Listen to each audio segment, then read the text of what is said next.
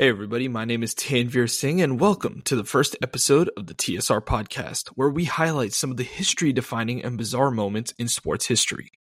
This week's topic is on the crazy 2007 college football season. The best way to understand the gravity of the season will be in chronological order throughout the year. Things that never happened in the 71 year history of the AP slash BCS poll era were coming at a regular occurrence throughout this season. We're going to start in week one as the fifth ranked Michigan Wolverines played lowly Appalachian State. Michigan fans, Michigan fans will remember this day like no other. Coming into the game, Michigan had been touted as a championship caliber team with aspirations to make the national championship game.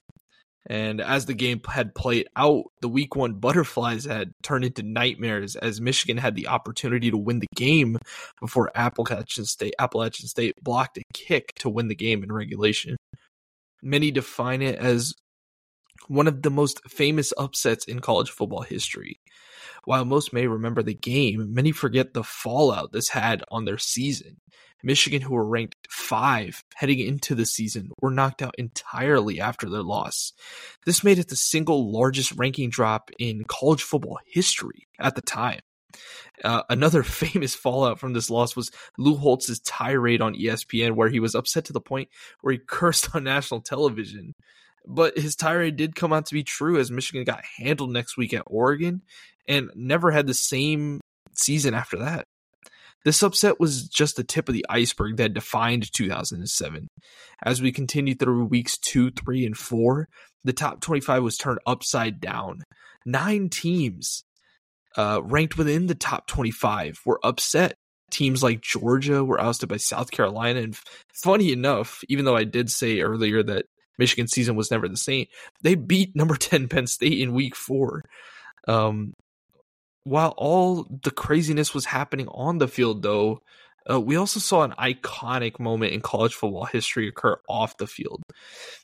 So uh, Mike Gundy, the current coach at Oklahoma State, still the current coach, I should say, is seen in a positive light because of his successful tenure with the Cowboys. But in 2007, we heard a quote synonymous with the craziness of the season. The "I'm a man, I'm 40" rant was a season-defining speech of the likes we haven't heard since. The story goes like this: so a local columnist named uh, Jenni Carlson had wrote a story which suggested that a player by the name of Bobby Reid had been benched due to his attitude and had said some pretty shocking things to his coaching staff, which I'm not going to disclose on uh, this podcast. But uh, the piece came out to be turned out to be vague rumors and ultimately the cheap shot nature of the report had Coach Mike Gundy irate. He showed up to a daily press conference, uh, newspaper in hand, and went off on the column, suggesting that the editor and columnist had gone out of their way to slander one of his players. He then went on to say those famous words where he says, You want to go after one of my athletes. The editor who let that come out is garbage. And also, uh, come after me. I'm a man. I'm 40. Uh, it was a rant unlike any other and still is seen today as one of the most wild moments in college football history. But moving on, uh, we're going to move on to week five now. Uh, we had seen nine teams in the top 25 lose in the previous four weeks. Week five had something sinister waiting as eight teams in the top 25 lost in a remarkable stretch of underdogs fighting through adversity. One of those upsets was the true Cinderella story of the season up to that point, and that was number 18 South Florida, who beat number 5 West Virginia.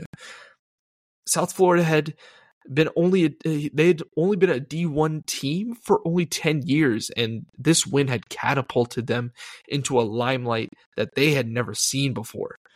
Moving on to the next week, even crazier stuff. Week 6 arrived and we had another upset of the ages, which started a trend like unlike anything uh, we had seen in seasons prior. Number two USC faced a struggling Stanford side who had gone one in eleven in the year prior. And if you couldn't guess at this point, Stanford won, but the way they won was even more insane. USC had beat Stanford 42 to nothing the year prior. Stanford had lost their starting quarterback to a seizure the week prior, and a game-saving fourth down conversion was caught by an all-pro corner in the NFL who played receiver in college.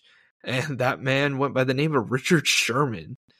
Uh, even more bizarre is that USC had entered the game as 41 point favorites, even more than Michigan being a 34 point favorite at the start of the season. We're going to fast forward to the next week. Number one LSU had played a barn burner against number nine Florida the week prior, where they beat soon to be Heisman Trophy winner Tim Tebow. But then they faced Kentucky and lost a three overtime thriller, which opened the door for number two Cal, who had played later that day, to jump to number one, a place their program had never reached in the long history of the Golden Bears. Cal played unranked Oregon State, which by all means should have been a walk in the park, but sadly, Cal lost their quarterback 10 minutes before kickoff to an ankle injury, and this led to their subsequent loss later on in the day.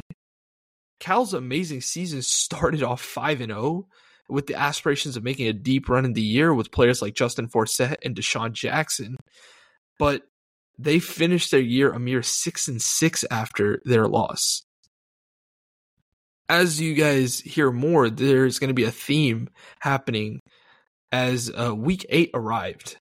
Uh, we got our first look into the BCS college football rankings, which determine who plays in the bowl games at the end of the season, including the national championship. And it had some interesting teams. Kentucky, who had just beat LSU in, in, triple overtime, jumped all the way up to number seven after not being ranked since 1984. Kansas, who was historically terrible at football, came out of nowhere and were number 13. Boston College were catapulted to number three. And the cherry on top was our South Florida Buffaloes were ranked higher than they had ever been.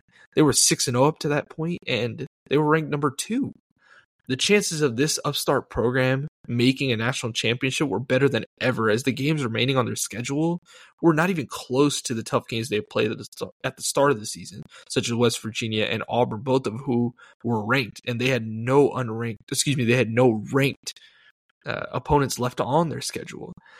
South Florida felt they could ride their momentum to, to the top, but as all hopes in this season were dashed away in heartbreaking fashion. Uh, South Florida's first game as number two, they lost to unranked Rutgers, and their season went down the drain with it. At this point, people started realizing a trend, and hopefully, you guys started realizing a trend too. And that's the number two team had lost three weeks in a row and had their seasons kicked to the curb. USC, Cal, and then South Florida. So people started to wonder if this trend could continue. Boston College sure seemed like they would continue that trend and lose after going scoreless through three quarters the next week. But a late TD plus an onside kick leading to another TD had seen BC buck the trend.